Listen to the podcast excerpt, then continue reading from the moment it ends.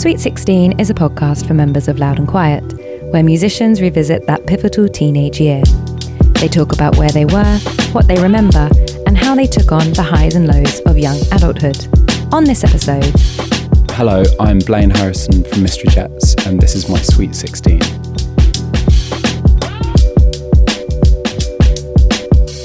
I turned 16 in May 2001, and at the time I was living in a village just outside of Oxford, actually very near to where Truck Festival's held, just across the fields from Truck Festival. It was a sleepy little town where not a lot happened. And I actually went to school a little bit further down the road in a place called Pangbourne, which was once upon a time had been a school for the merchant navy. It was the kind of school that it encouraged sport. I wouldn't say it was a school that fostered creativity necessarily. It was a private school, but the reason I got in was that at the time I was very into my art. I managed to get an art scholarship there. I was very passionate about painting at the time.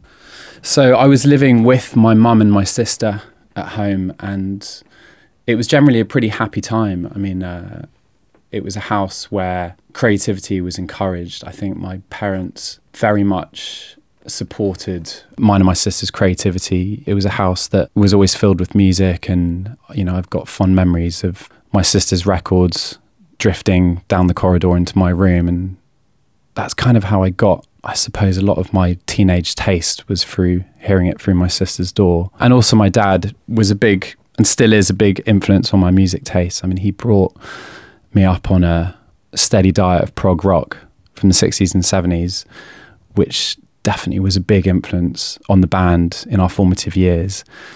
I suppose a vivid memory of what the other kids at school listened to was UK Garage, the beginnings of nu metal, which I had no affinity for whatsoever. I mean, I, I actually hated that music. And I think in a funny way, it sort of pushed me further on my path to getting into what influenced the band in the early days. Me and my family are very close. A week doesn't go by that we don't speak two or three times. We always check up on each other. We're a real unit. I think perhaps that's something that comes from my parents separated when I was quite young. And I think families that have had divorced parents, in a funny way, the kids sort of become the conduit in the family and you become the glue that holds it together.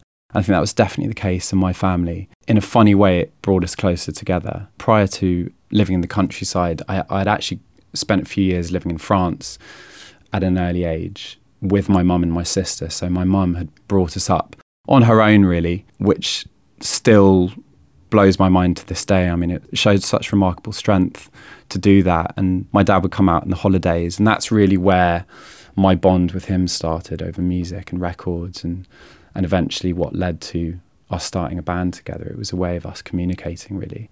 So I guess I'd go to school. I was obsessed with art, with painting, with illustrating, drawing. I just that was what I did with my time. I suppose it it also influenced I think how I I suppose created my identity because I think at school you end up falling into these tribes and there wasn't an art tribe like it was a very sporty school it sounds really pretentious saying this but it was sort of a way of rebelling against this establishment of this very sporty competitive school i just disappear down to the art block and and paint. but I think that's also linked to the fact that I grew up with a disability and obviously couldn't partake in a lot of activities at school. Although I was encouraged to, I didn't really feel that was where I was meant to be spending my time. I did one term of cricket scoring and it was the most tedious thing I've ever been a part of. been a part of. I was drawn to art as a means of, I think, just escaping into my own imagination. And I think the other thing at that age is that kids can be right little shits to each other. And there was definitely bullying, which anyone who is a little bit different will have experience of being picked out. And I think being on crutches, having a disability, definitely defined me in other people's eyes, not in my own eyes at all, but in other people's eyes another way that I think I escaped from that was actually I was a secret BMX fanatic. So when I'd get home from school in the evenings, I'd just jump on my bike and I'd ride out into the woods, build jumps, smash into trees.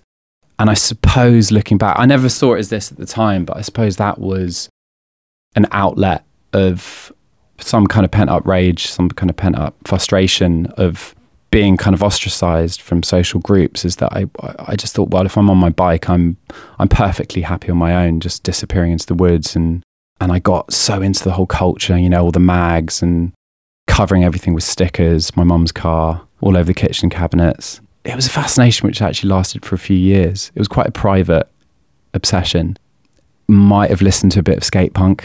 Okay. is it is it okay to admit to liking Sublime at that time? it was Rage Against Machine, it was Nirvana, it was West Coast of skate punk and Sublime. I don't know what it is about being 15, but something about ska guitars and punk vocals just sings with your soul. I don't know why that why that is. If I ever go on to have children, I'm gonna I'm gonna ban ska punk from the house. One of the reasons I was repelled by nu metal is it felt in a funny way linked to the kind of macho culture, the kind of jock culture that I tried to disconnect myself from at school, which was the rugby team. It was this competitive, boyish, sports culture and nu metal to me felt like an extension of that. And and for the same reason that summer for a lot of the other kids at school it was the summer of Reading Festival you know your first Reading Festival. And I made a point of not going which I think I later regretted. I can't remember who played probably Alien Ant Farm Limp Bizkit Papa Roach. Was it Daphne and Celeste that got bottles of piss thrown at them. I think it was that year. And I didn't go. And again, I think not going to Reading Festival felt like a mini act of rebellion, albeit rather a pathetic one. I'd started coming down to London a lot of weekends, going to gigs in London, as well as starting to play small acoustic shows as the band, as, as Mystery Jets. I felt far more connected to that friendship circle outside of school a big person in my life at that time was Kai, who was um, Mystery Jets fans will know as our first bass player, who was in the band for our first few albums. And he was someone who came into my life just prior to that. I suppose I was 14 going on 15. And he was someone who I think I owe a lot to. He had a confidence about him that was just infectious. He was the first person I knew to smoke cigarettes. He was the first person I knew to drink coffee because we couldn't sit in pubs at those times. So so we'd go up to London, we'd sit in coffee shops, and I remember him telling us about this super hip new coffee shop that just opened in Ladbroke Grove where he lived, and he took us there and he said, "Yeah, it's this it's this Italian coffee. It's called uh, it's called a latte." And he took us there, and you could still smoke. The smoking ban hadn't happened yet, so we. so we used to sit in the upstairs room and just smoke cigarettes and, and drink this fancy Italian coffee. And it was a Cafe Nero. And we didn't know at the time that Cafe Nero was a chain. We just thought it was this really sophisticated coffee shop. And so we'd sit in there and Kai would, would, would sort of flirt with the baristas. And myself and Will just, we were sort of drawn to him like flies. He had such a confidence and a, a sense of, I suppose, self belief that was lacking in both of us. You know, we were very much nerdy outcasts in our school circles. But when we came down to London, Kai brought something out of both of us. And I think, as well as being someone who's very self assured and popular with the girls, particularly, I think he was the first person I knew to lose his virginity, which was a source of hope for the rest of us. He also had this incredible ability to recognize what was special in you and to make you feel like you mattered. And i think I, at school i didn't feel like i mattered. I felt i felt very ostracized from from that culture that kind of macho culture that i was describing. And i think kai represented in a funny way he represented a different kind of masculinity. I think when you're 16 idols are really important to you. Matt hoffman was a big he was a rider that i looked up to up to a lot. He's obviously started his own bmx company and broke loads and loads of records Mike Escamilla was another BMXer that I loved.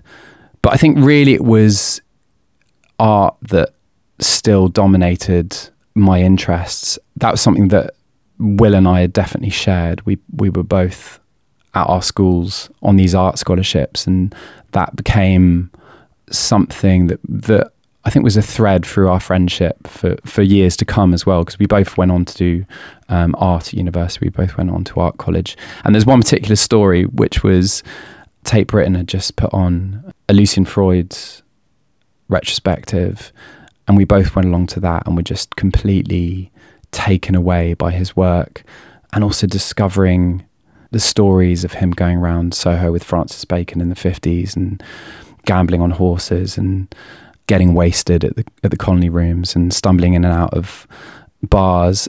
And he was still alive that time. He didn't die till a few years later. And one afternoon, Will and I got on the train down to London, having read the book that came with the exhibition.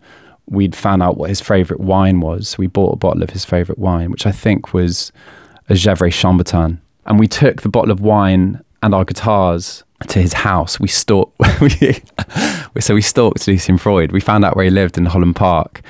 It was a guesstimation. I mean, it, it sort of came from looking at all, all, his paintings and recognizing some of the some of the streets, some of the views. We kind of narrowed it down to a couple of roads in Holland Park. So we went down there one afternoon and uh, we sat outside his house all day with our guitars, just singing songs, hoping to beckon him down so that we could grill him on his stories. And I think really we just wanted to go up to his apartment and have a have a snoop around.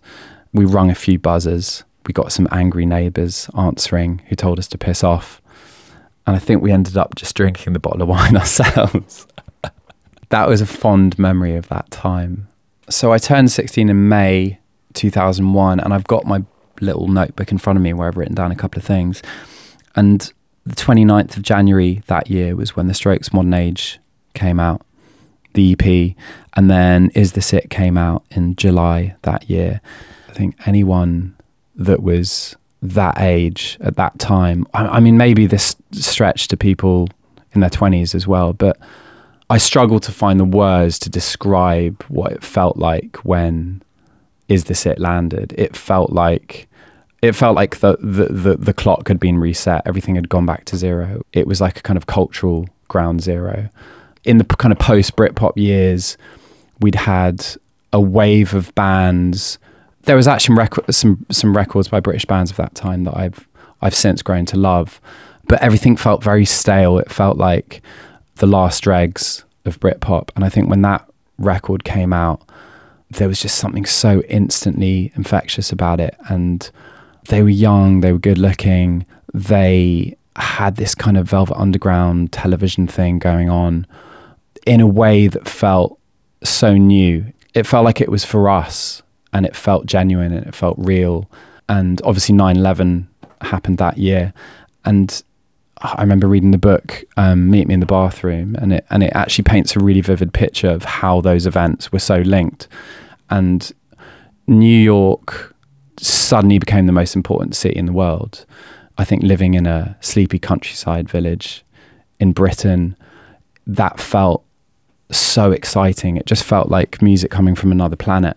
It's hard quite to, to know what to compare it to. I mean, you hear, I suppose, you hear classic bands talking about it, hearing the Beatles for the first time on TV or or seeing Elvis shaking his hips wherever it was, and it sounds incomparable, but in a funny way, that kind of what it that's what it was for us. Seeing that band doing that, suddenly everyone wanted to be in a band, and it was that thing of chuck away your decks, buy a guitar, and then it was chuck away your guitar, buy some CDJs. You know what I mean? And and I think throughout throughout music of the last 20, 30 years, there's been that constant switching cycle between electronic music and guitar music. They're sort of frenemies. But I think the Strokes, whatever you were into, regardless of your kind of social tribe at school, it was just undeniably cool. And we all started wearing blazers and ties, it felt like a call to arms for everyone that age into music.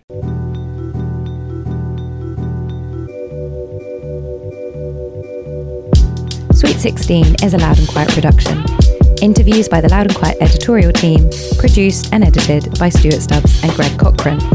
As a Loud and Quiet member, you can receive future episodes in this series by hitting subscribe wherever you're listening right now.